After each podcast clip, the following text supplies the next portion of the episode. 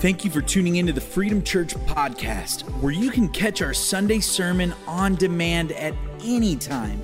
Hit the subscribe button so you don't miss out on any of the content that's shared every week at our local church in Round Rock, Texas.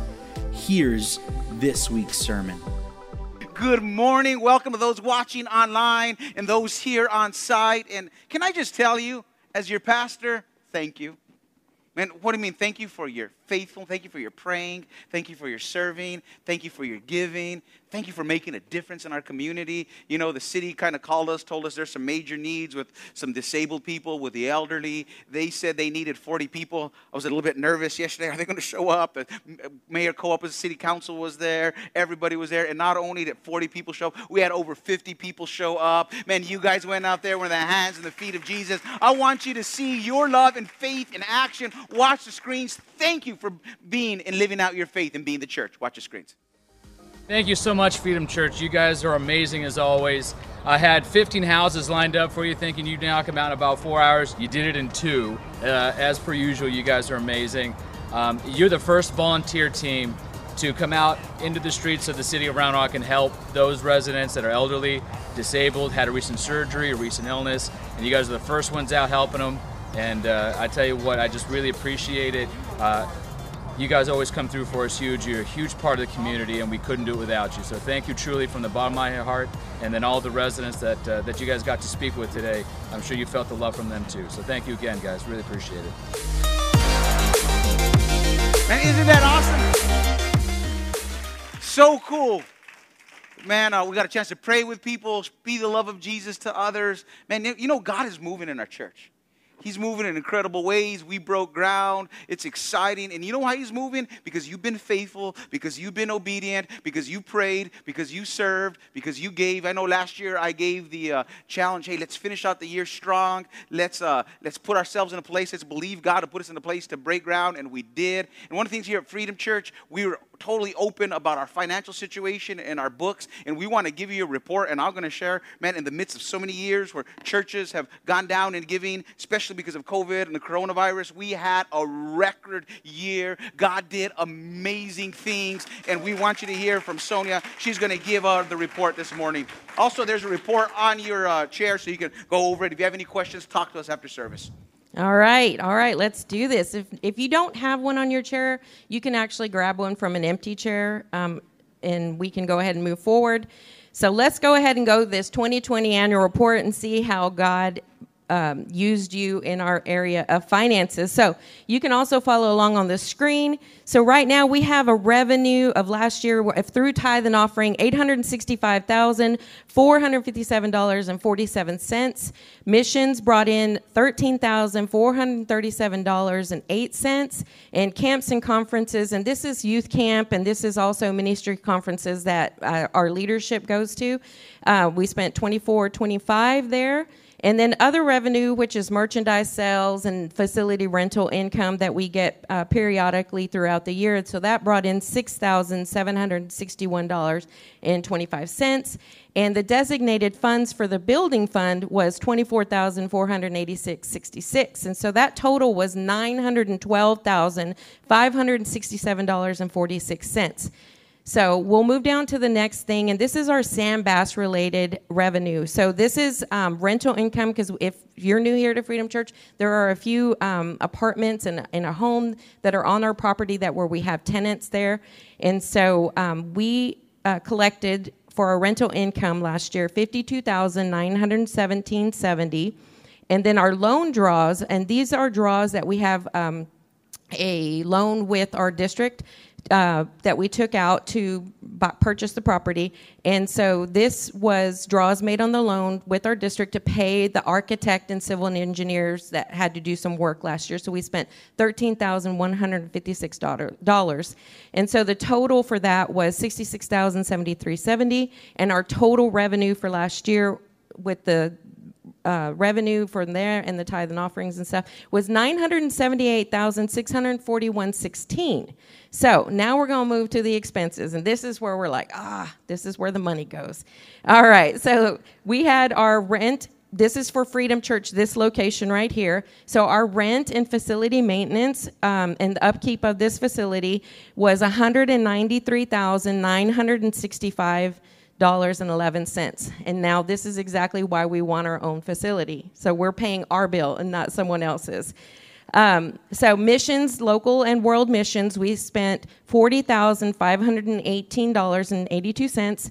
Ministry related expenses, and this is where we updated and added equipment and software with the creative arts team and kids check-in and, and different areas of ministry last year because we had to move a lot online. So we took that opportunity to upgrade equipment. So fifty-three thousand nine hundred and fifty-nine dollars and thirty-four cents, and then general admin, and that's what keeps the office running, the lights on, you, so on and so forth. We upgraded office equipment and software.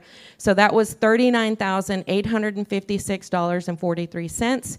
And then the staff and salaries for the pastors and staff, that was $197,712.10. So our total expenses were $526,011.80. Now we're going to move to the Sam Bass related expenses. This is the new church property. So our loan costs, which was our payments that we made, um, was seventy six thousand three hundred sixty two forty. Property taxes and other taxes, um, we had to pay. We sold a portion of the property last year, and we had to pay taxes on it. And we also have to pay property tax. Um, it was thirty seven thousand seven hundred eight dollars and seven hundred eighteen dollars and seventy eight cents. And then property maintenance expenses, um, which is management fees and maintenance and things like that um, $18,601.35 and then payments that we made to contractors was $7,619.25 and that total was $140,301.78. So all of our expense totals, um, ministry expenses, Sam Bass expenses, uh, the total was $666,313.58. Well, when you add or subtract that amount to our total revenue, we were actually in the black. So y'all give God the praise for that because we were $312,000, 327 and 58 cents in the black. We were not in the red. Praise God for that. Thank you guys. If y'all have any questions, you can talk to me or talk to Pastor, and we can set up an appointment to, to discuss any questions Man, you might how, have. how amazing is that? This is the biggest year we've ever had, even when we had that $250,000 gift. Man, this year, with it just totally blew that away. How amazing. And because of this, that put us in a place where we could break ground at the beginning of the year. Remember, we were, man, I was, I was praying. I told you we were $2 million away from building. Now we're just $300,000 away from building. And God be the glory. You know, I'm just going to get on my knees right now. I'm going to thank God for this because I just, man, it's only Him. So let's pray. Lord, we thank you. Thank you for your provision. Thank you, Lord, in the midst of uncertainty in a year of, Lord, which was crazy, you did the impossible. And Lord, when you build this building and when you do this, you will alone get the glory. It's not going to be the leadership staff, it's not going to be the elders. Lord, you are doing something that no man can steal your glory. And right now, I'm on my knees and I thank you for what you're doing, Jesus. Amen. Man, isn't that exciting? Yes, exciting what God is doing. All right, now we'll get into the Word of God. People argue all day long in barbershops and in sports talk radio this question Who is the GOAT? If you don't know anything about GOAT in sports, GOAT is an acrostic that means the greatest of all time. Like they say, who's the GOAT of the NBA? Some people say it's Michael Jordan. Some people say it's LeBron James. How many of you guys say it's Michael Jordan? Raise your hand. Yeah. How many guys say it's LeBron James? Just, oh, he's from Cleveland. He's from Cleveland. Come on. This should not even be an argument. It's Michael Jordan, right? Like, who's the GOAT of the NFL? Man, I, have denied it for a while, but after Tom Brady wins his seventh Super Bowl with the Tampa Bay Buccaneers, I gotta admit, just barely, barely, he barely passed Troy Aikman as the GOAT of the NFL. What are y'all laughing? Aikman was awesome, right? Just barely passed Troy Aikman. We, we love to argue what's the greatest movie of all time? I, I say Rocky Four. My wife says Sleepless in Seattle. Like, what's the greatest movie, do you think? What's the greatest band of all time? What do you guys think? U2 or is it the Beatles? Or if you're a kid, was it the Wiggles? Remember the Wiggles band back in the day? Stryper. Stryper, oh yeah. That's old school. Man, we love to rank things as Americans, don't we? We rank schools, we rank restaurants, we rank people according to achievements and categories and their grades who's the strongest, who's the richest, who's the smartest, who's the most beautiful. But I, I want to ask you a question this morning. Other than Jesus, who is the greatest person to ever walk planet Earth? Think about it. Other than Jesus, of course, that's a given. Jesus is always the answer. You ask your kid, what you learn in church? Jesus, right? But other than Jesus, who's the greatest person to walk planet Earth?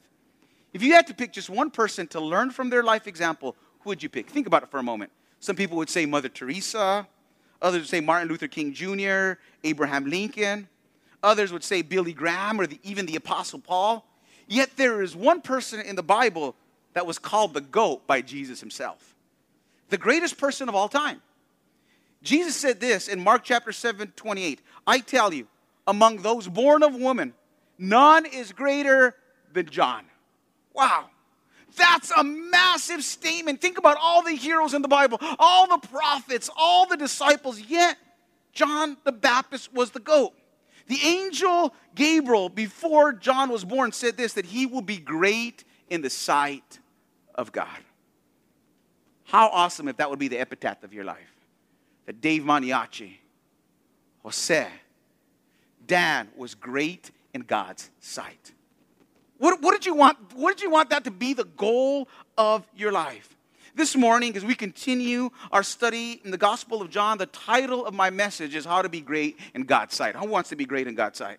Let's pray. Let's ask God to be with us and learn from this amazing man. Father, would you speak to us as we unwrap, as we unpack your word?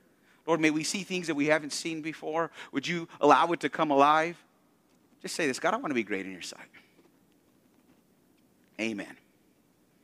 And this morning, we will examine the life of John the Baptist in verses 19 through 30, as, we, as they were read in the video. And we will see what made him great. See, John was not a political leader, he's not an athlete, he's not a musician. He's not a fashionable guy with a good diet and hanging out on 6th Street. He's not wearing all the nice clothes. Like he actually shops at Goodwill. He has camel hair, smells. He's not eating uh, the best food. The Bible says that he eats honey and locusts. So here's the picture this smelly dude with honey and locust legs just right there on his beard. He smells like a dirty camel. He, he doesn't have a home. He doesn't have money. He doesn't have a wife or kids. Like, what kind of life is that? We read, right? The things that you and I aspire for greatness aren't even on his radar. Yet he had one thing. He had the spirit of God. John 1:15 was Luke 1:15 describes John like this that he was filled with the spirit since his mother's womb. That God was at work in the life of John through Holy Spirit power. It's awesome, isn't it? So let's read about him this morning, starting with uh, verse 19. We kind of read over that, but now, this was John's testimony. One of the things I really appreciate about the Gospel of John is John just doesn't make statements about Jesus, he backs up those statements. If you remember last week, he told us exactly who Jesus was. He said Jesus was the Word, the eternal God, the Creator God.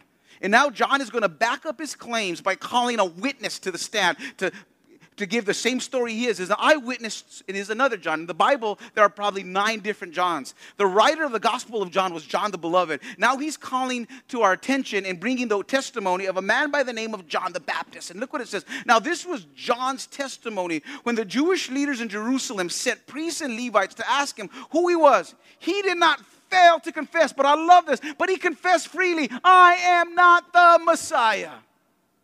During John's time, his teachings were going viral. Everybody was following him on TikTok and Facebook. They were he had so many followers. They came for him to be baptized. So the religious leaders of his day come up to John and they're asking him, Who are you, really? And, and this is a good thing. Then they, they need to know if he's a false prophet, is a teacher. Is he going to lead Israel into idolatry? Because based up until this time, there had been a there hadn't been a prophet in 400 years, from the time of Malachi to the time of the New Testament. Not a prophet has come on the scene.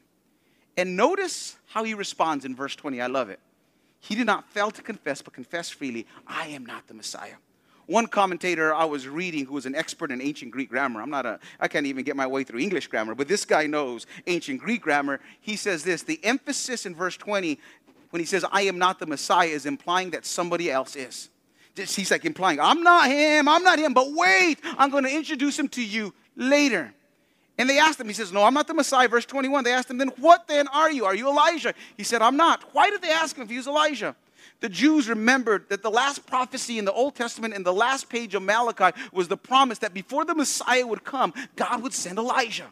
Elijah was an Old Testament prophet who had been caught up to heaven and he didn't die. And when John appears on the scene, 400 years of silence, God's he starts preaching and it causes a huge stir in Israel. In fact, some first century literature says that more attention was given to the appearance of John the Baptist than the appearance of Jesus because the first century Jews didn't expect any prophets anymore. They thought God was done with prophets, and all of a sudden, in the voice of the will, there was this voice in the wilderness, and they asked him, Are, are you Elijah? And he says, No, I'm not. But yet, what's interesting, Jesus says, Yes, he was Elijah who's to come. So, like, how do you reconcile those two statements? John says, I'm not Elijah. Jesus says, Yes, you are. The Bible says it's a reincarnation. No, the Bible doesn't teach about reincarnation. That's not a biblical concept at all. The answer is this when you find a passage of Scripture that seems difficult, it's a biblical principle that the whole of Scripture isn't, one part of Scripture is interpreted by the whole of Scripture. You got to look through all of Scripture to figure out what the passage is saying. And when we do that, the conundrum is explained. We are told that John came in the spirit and power of Elijah. Elijah's ministry was calling a backslidden Israel back to God through repentance. In the same message, the same message John the Baptist is. He was calling a backslidden Israel back to repentance in a message of baptism. And Jesus was saying that the ministry of John the Baptist was the same as of Elijah, and it was fulfilled in John the Baptist. So that's just so you can know that. So they kept asking, Are you a prophet? He answered, No. So they answered, Who are you? Like they're exasperated. The religious leaders need to know. And we need to give an answer to those who sent us. What do you say about yourself? And I love what he says, verse 23. I am the voice of one crying out in the wilderness. Make straight the way of the Lord, as the prophet Isaiah said. Underline that. We'll come back to that later. The next, verse 29, I want you to skip verse 29. The next day he saw Jesus coming toward him and said, Behold the Lamb of God who takes away the sin of the world. And this is whom I said, After me comes a man who ranks before me, because he was before me. These verses tell us so much about John. See, I want to take you where he's at. He has an entire nation captivated. The national spotlight is in him. Nobody is more popular than John the Baptist. But John is not looking for a platform. He's not looking for prestige. He's not looking for popularity. Look, he is looking for Jesus. And he points his audience to Jesus. His life is all about Jesus. He says, I am a voice. And if you want to be great, you got to make your life all about Jesus. Every financial decision you make, is it about Jesus? Every movie you watch, is it about Jesus? Everything that you do, is it about Jesus? Is your Monday about Jesus? Is your Tuesday about Jesus? What made John so great is everything that he did, he didn't, comp- he didn't have the different compartments. It was all about Jesus. And in our culture, we compartmentalize everything. We say, oh, no, no, no. Like, like we should ask, okay, is this financial decision going to make me more like Jesus or not? Is this movie I'm going to watch going to make me more like Jesus or not? Is the plans I'm making, is it going to take me more and make me more like Christ or not?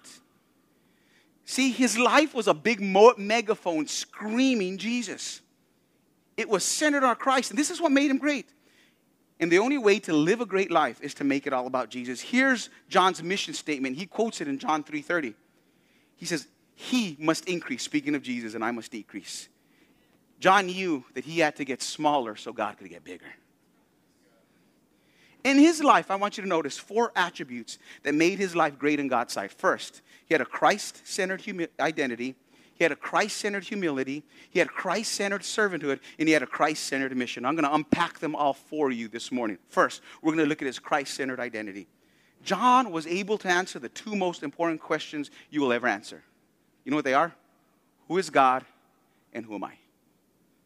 Two most important questions you'll ever answer Who is God and who am I?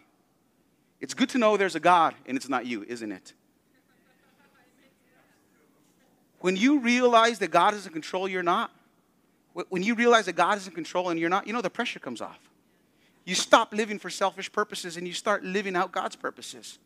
C.S. Lewis, in his book Mere Christianity, says this Your real self, new self, will not come as long as you're looking for it. It will only come when you're looking for Him. You can only, man, it's only when you find the great I am that you figure out who I am. And here's what I want you to know John the Baptist's life mission was looking for Jesus. And when he found Jesus, he found himself. When they ask him, Are you the Messiah? He doesn't respond. I don't know, maybe I could be. What's the benefit? The temptation for all of us is to really be more than we really are, right? We, we always round up, don't we? we? We add inches to our height, we subtract inches from our weight. If you're a guy, you add inches to your bench press max, your accomplishments on your resume. But look what John said in verse 20. He confessed freely. He, he had no problem. I am not the Messiah. Have you ever been mistaken for somebody really famous? It, it, was kind of flat. It's kind of flattering. When I was a young man, people used to say all the time that I looked like the boxer Oscar De La Hoya. I don't know if you remember that. It's before I discovered tacos and bar. I was like, yeah, but my biceps are a little bit bigger. I'm, a, I'm his cousin. As I got older, people told me I looked like Ernie from George Lopez show. I don't know if you've seen this. I didn't like that one as much. It's not that funny. Okay, maybe it is. But it takes a great man to know who you are and who you're not. See, Jesus is trending. He has tons of followers on social media. The advertisement companies are lining up, wanting to capitalize in fame to offer him endorsement deals. Here comes the record company. Here comes the tour manager wanting to take his message and show on the road. And John the Baptist says, I'm not the guy you're looking for. It's like the company coming to you and wanting to offer you the job of CEO. It comes with a massive raise, it comes with great benefits, and you turn it down and you say, No, I know there's someone who is in this company that can run it better than me because I love the company more than I love myself. Wow. Could you turn that down? One of my mentors and Bible teachers from afar once said this statement, and I could not forget it. He says, Don't do anything out of need or don't do anything out of need or opportunity. Only do things that are the will of God. Most of the frustration and pain in my life and ministry is when I didn't follow that advice and I tried to do things that God didn't will for me. In John's time, was there a need for a Messiah? Absolutely. People needed deliverance. Was there a need for a voice to rally Israel? Yes, there hadn't been a prophet in 400 years. But yet, John says, that's not God's will for my life. I'm just a voice crying out on the wilderness, make straight the way of the Lord. See, let me tell you, there's always going to be needs around you. And there's always going to be opportunities. There's a lot of things that you can do. You can get a better job. You can start the business. You can take that opportunity. There's always those different things. But being great in God's kingdoms comes down to answering two questions. First, it's is this a good opportunity or is this a God opportunity? There's going to be good opportunities all the time. But is it the one God has for you? The second question you got to learn is you got to learn the difference between the voice of the culture and the voice of Christ in your life.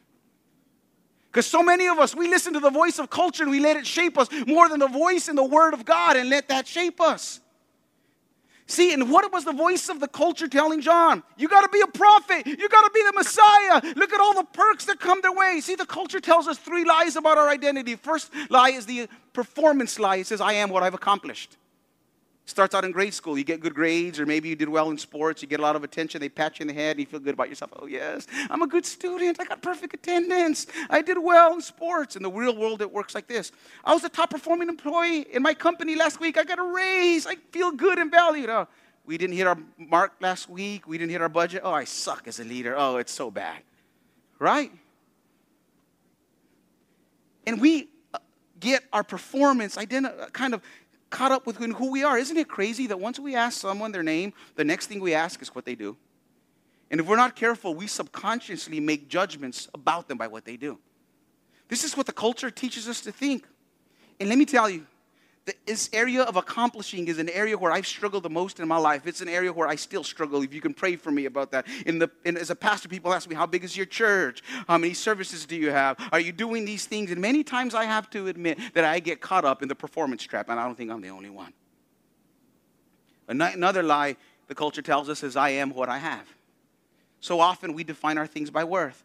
We get a nice car, we put on our expensive shades, we're like, Look at me, I'm balling. Hey, I'm not telling you I'm financed on this for 72 months. I'm upside down. If I try to sell it, I'm messed up. But, but you know what? There's a nice seat, uh, seat warmer here, and it keeps my butt warm, and that's what matters, right? we allow things to define us. Have you seen the car I drive, the vacations I go on? Do you see the neighborhood we live in? And another lie the culture tells us is, I am what others think about me. So many times we spend our lives trying to impress others more than God. Remember this you're not what you did, you're not what you have, and you're not what people think of you. You are who God says about you. This is what made John great. They asked him, Are you the Messiah? I'm not. Are you Elijah? I'm not. Are you a prophet? I'm not. It doesn't matter what people say about you, it doesn't matter what the culture tells you to do. It matters what Christ and his word say about you.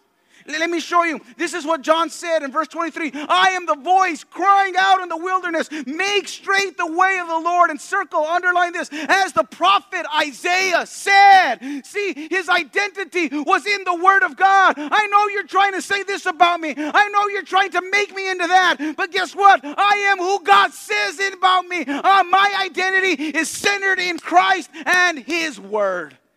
So powerful. That's foundational in being everything we need to be. Because this leads you, if you do this, to live a life of humility. Notice the second thing that made him great it's Christ centered humility. Notice this. The, I'm going to teach you about humility. Humility doesn't say, oh, I don't have any gifts, I don't have a purpose, I'm not really that special. No, he states his purpose clearly. I'm a voice. This is why I'm here. I'm saying, make straight the way of the Lord. C.S. Lewis said it like this Humility is not thinking of yourself, less of yourself, it's thinking of yourself less. The root word for humility is to know your place. Humility says, That's not my place. And don't we get in trouble because we try to walk in. Uh, we try to walk in arenas and platforms and places that God never destined for us to walk in. Some of you have aspired to positions that God has not destined for you. The word of God would be be humble, know your place. Others of you, God wants to use you in a more significant way. But you're so concerned about yourself. You're still, still pride. What are others going to think about me? What am I going to do? I don't have the gifts. I'm you just consume. Will it take away my family time? See, both Jesus and John were humble. Both displayed humility in different ways.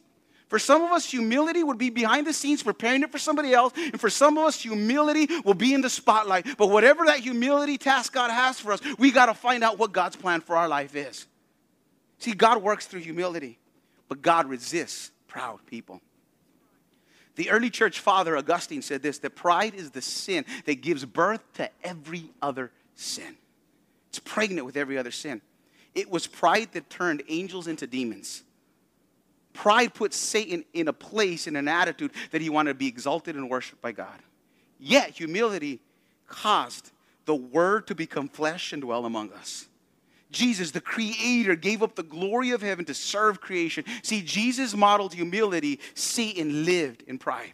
Pride puts me first, my will, my agenda, my plans. Humility puts Jesus first, his will, his agenda, his plans. And we see that John knew his place. He knew exactly what God had for him. That's why you got to have a Christ centered identity. Because if you don't know who you are, you can never walk in humility. You'll always try to get out of your lane. It's kind of like when I'm driving home, man, I'm ADD and I got to entertain myself, especially when I go back home to New Mexico. It's a 12 hour drive. So I'm always racing somebody and they don't know I'm racing them. How many of you guys do that too? I just passed you, okay, new race. And sometimes, every once in a while, there's somebody that tries to race you back. How many of you guys ever done that? am I the only one, or am I the only one? Raise your hand if this has happened to you. You're racing somebody, and then they're racing you back. And sometimes you're in that lane, and you're like trying to keep up with somebody, and you like get a ticket because you're not supposed to.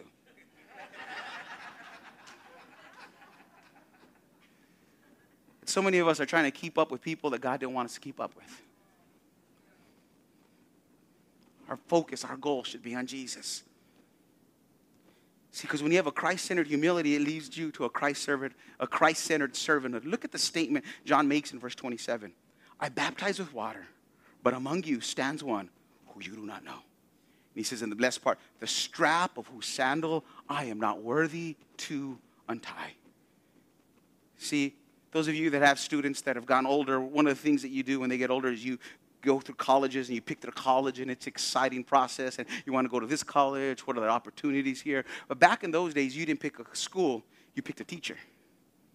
And a teacher would choose you and you and the reason you man thank the lord some of you guys are paying tuition you didn't have to pay tuition but you're if you became if you're chosen by that student you would become a servant to that teacher for the investment that they made in your life and John is saying something so profound. We cannot miss this here. He says, I'm not worthy to untie this man's sandals. Servants would help with tasks around the house, but only slaves would wash feet. And a Jew would never wash another Jew's feet. Never.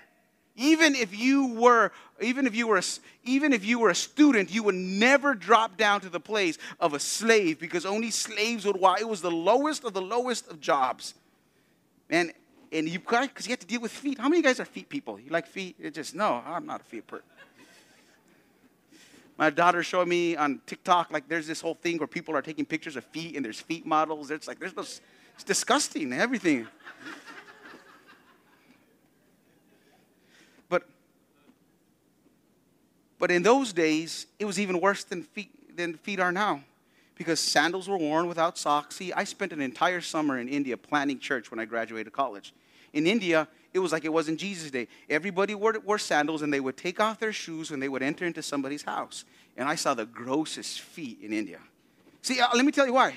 In India, just like during Jesus' time, people share the roads with cows and camels and elephants. And when I was there, I noticed that animals don't care where they poop. And here's what I also noticed people don't care where they step. So on the feet were all kinds of matter, we'll call it, that you can't even explain and you have to wash those feet. And slaves had to wash those feet. But look, notice what John is saying. I don't want you to miss this. Verse 27. It's easy to miss it. It says, Jesus is so great, I'm not even good enough to be Jesus' slave, let alone his student. I'm not worthy to untie this man's sandal. The lowest job of the lowest job. I am not worthy of that. But John, because John understood this. It's not the greatness of the act, but the greatness of the one I serve that makes that act great. See, let me tell you something that uh, hopefully changes your life. I know it hit me like a ton of bricks. The Lord spoke this to me. You don't have to do great things. Anything you do for Jesus is great because Jesus is great. What's interesting about the life of John is this you read his life, he never performed a single miracle. He didn't write a single book in the Bible. Towards the end of his life, the crowd had diminished and followed Jesus, yet he was the goat according to Jesus. See, we tend to think that greatness is in what we do. But the greatness is not in what we do, the greatness is in who you do it for.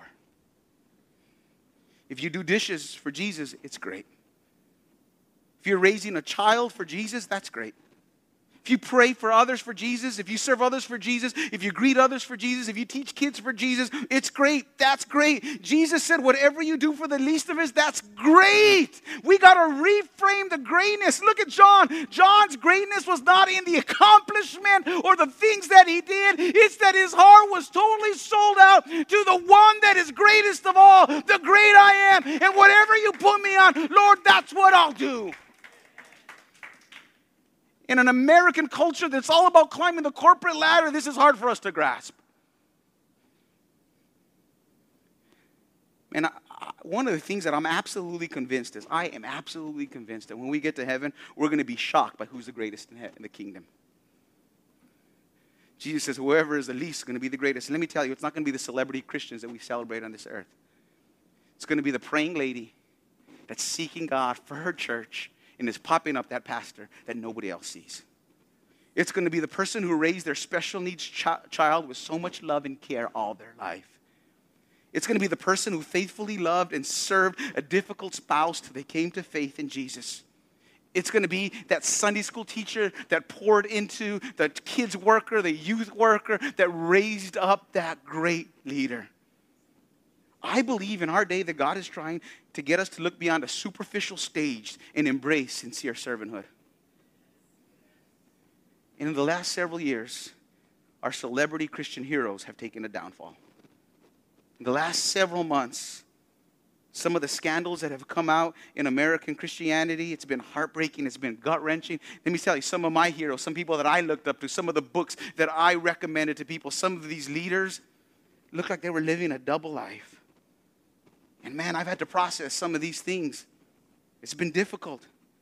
But I want to remind you, just like John, to fix your eyes on the Messiah and never put it on any minister. There's only one who is worthy of glory and honor.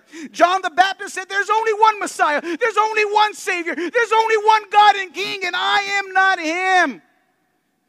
And my job and every other minister's job is to put the attention on Jesus and not myself. And let me tell you, if the attention ever gets on this church, if the attention ever gets on me, remind me that, man, it's not about us. It's about Jesus. It's about God. It's about His glory. We are just a voice. We are just a servant. We are just a tool. But there is only one King and Lord, and that's Jesus Christ. There's no such thing as celebrity Christians, only sincere servants. And the path to greatness is filled with humility and service. So when you walk like this, it leads you to one thing a Christ centered mission. See, John's mission was clear. He says, I'm just a voice saying, Make straight the way of the Lord. And here was his message it was gospel centered. Behold, the Lamb of God who takes away the sins of the world. I don't think there's ever been a more powerful words ever uttered. You know, I heard a story of Charles Spurgeon, who was one of the greatest uh, preachers to ever, they call him the Prince of Preachers. They were talking about him going to be a special speaker in an auditorium that night, and he was testing out the acoustics. He had a famed voice, a booming voice that everybody would come and hear. He didn't need a microphone to speak to thousands. It was said, it was written about. And one day he's getting ready to preach. He's checking the acoustics of the building, and he's just sharing this Behold, the Lamb of God who takes away the sins of the world.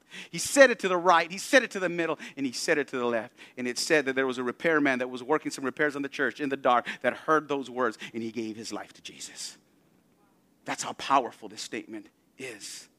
See, this concept of the Lamb of God was deeply woven into the minds of the Jews since the Exodus. God told the Jews to put the blood of the lamb on a doorpost so the death angel would pass over and not kill the firstborn son. And each year for Yom Kippur, they would offer a lamb for the sins of the people, but it was only a temporary fix. Every year they needed to offer a new lamb. But yet the words of John here are very pointed. It's that Jesus, the Lamb of God, puts the sins of the world on his shoulders and takes them away forever. Not just for a year, not just for a season. It was a revolutionary statement because he's letting Israel know, man, behold the Lamb of God that doesn't just take away the sins of Israel, but he's for the world. Every person matters to God. This message is big. He lived the life we should have lived, he died the death we should have died. And because of his death, burial, and resurrection, we can have new life. Are you saying, Benito, are you trying to convert me? Yes, I am. Because Jesus Jesus is awesome. He's incredible. Such no more powerful words spoken. That was the message of John, gospel centered. John's message and mission was Christ centered. But I want you to see, oh, he accomplished his mission. According to Luke 1:15, he was filled with the Spirit since his mother's womb. Not only he was gospel, not only was he gospel centered, but he was spirit filled. He was full of the Holy Spirit. And let me tell you what I, we learned from John. You can't be full of the Spirit when you're full of yourself at the same time. And when you walk in humility, it makes room for the Holy Spirit's power to move in your life. And more than ever before, we need the Holy Spirit. Because if you read the Bible, it tells you to do things that you can't do and be a person that you can't be on your own. That's what makes Christianity so different. That we cannot do this on our own. This is not rules and regulations. But Jesus comes and infills us with His Holy Spirit, and He empowers us to live like Jesus, to love like Jesus, to serve like Jesus, to be like Jesus. Let me tell you, more than ever before in a time, let me tell you, we need the power of the Holy Spirit. If you're a parent, you need the Holy Spirit's power. You need His gifts of the Spirit operation. You need a word of wisdom for your kid. You're like, oh Lord, I need to check their phone. Lord, I need to pray for them. You man, you need the Holy Spirit a parent in this day. You need the Holy Spirit at work. You need the Holy Spirit at home. You can't do it by yourself. That's why Acts 1 8 says, Well, you shall receive power. And you will be, when the Holy Spirit comes on you, and you will be witnesses, just like John, in Jerusalem, in all Judea, Samaria, and to the ends of the earth. See, the same message and the same mission that John the Baptist has, he's given every believer to be a witness, to be a voice, to be a carrier, carrier of Jesus. See, John's life is not a life to be admired, but it's a life to be experienced by the Holy Spirit's power. We are called to be a voice to our city. We're called to be a voice to our family. We're called to be a voice to our neighbor. And I want God to carry the message of Jesus everywhere we go. Your voice. But how do we live that way? Christ centered identity, Christ centered humility, Christ centered servanthood, and be focused on a Christ centered mission. I'm excited for what God's doing here at Freedom Church. Man, he's made a way. He's done impossible things. He spoke to us that he is going to build this church. I believe in a time where there is so much uncertainty, so many challenges, people moving from all over to our city, that God is getting ready to build a church in the midst of a pandemic. And man, we get a chance to be part of that. And here's what I want you to do I want you to challenge you in three ways to be a part of it. I want you to pray, I want you to serve, and I want you to give. You've heard the need. God has done amazing things. Now we're just $300 short, $300,000 short. How many of you guys believe God can do that by the end of the year? He's done it before, He'll do it again. And here's the thing I'm asking you to be a part of that man, I'm asking you to ask the Lord, maybe this week or next week, over the next several weeks, I want you to pray about, Lord, what do you want me to give? How do you want me to serve? How do you want me to pray? There is a pledge card right there. So between now to the end of 2021, we're believing by, depends, I'm not going to put any timeline on it. We're looking at that. But I'm believing by the end of the year, we will have that church built. You've seen what God has done. You've seen how He's done amazing things. But we have to believe the Lord and trust Him. Okay, God, you were there when we had nothing nothing. Remember a couple years ago when we just had $1,500 in the bank? Remember that? And now look what the Lord has done. He is amazing. He is incredible. And we get to be a part of the miracle that He is doing. And I want you to be a part of that. I want you to pray about giving. Maybe whatever it might be, whatever God puts on your heart, don't get out of your lane. Just do what He wants you to do. Here's what I would say don't give anything more or anything less than what God wants you to give. Just give what He wants you to give. Serve where He wants you to serve. Pray where He wants you to pray. So, we, can we bow our head and close our eyes and say, Jesus, I want to be great. For some of you this morning, He's redirecting your attention. During this pandemic, you've gotten distracted. And your focus is me, me, me, me. And God says, No, I want you to refocus, make it about me. Every decision you make, everything you do the way you raise your kids, the way you spend your money, the way you use your time. God wants it to be great. He wants it to be invested in things that matter, in people, in the church. So say, Lord, right now He's speaking to you, Lord, show me where I got a misplaced identity. Maybe I think I am what I have. I think I am what I've accomplished. I think I am, Lord, people think about me or whatever it is. Lord, next prayer says, Lord, show me, show me your place. Where do you have me? I don't want to do anything out of need or opportunity, but only out of the will of God. What's your will for me during this time? And then, Lord, show me the service. What's the service you want me to do, God? Anything I do for you, let me, let me tell you. It's not in the greatness of the act, but the one greatness in the it's the greatness in the who the act is towards. We got to re put our mind around it. Everything we do for God is great if we do it with a sincere heart. And Lord, help me to be everything you want me to be. Let me pray. Lord, we thank you for this day. We thank you for your word. We thank you for the example of John the Baptist. We thank you for the Holy Spirit that makes your word alive and it wants us to be great in the kingdom. Lord, I pray that you'd use your people. And Lord, even right now, Holy Spirit, speak. Holy Spirit, He's realigning right now. He's speaking to you about plans. He's speaking to you about some of the uh, things that you're thinking about of building His kingdom instead of yours. He's saying, man, for some of you, you know what? For so long, like me, you've had this idea I am what I accomplish. I am what I accomplish. I am what I accomplish. I am what I accomplish. And God says, no, you are who I say you are. Man, stay in the lane that I have for you. You don't have to strive. I love you because I love you. Whatever God is speaking to you, let it just deep, let it just seep into your heart. Amen. Freedom Church, I love you. So thankful. Next week, we're continuing the last part of, of, uh, of John 1. We're going to read how Jesus calls his disciples. Check that out. We're going to read that next week. We love you, and you have a great week. Man, so excited what God is doing. God bless. Thanks again for listening to the Freedom Church podcast. We hope that you were inspired and motivated to continue to grow in your faith. Don't forget to subscribe and share with others.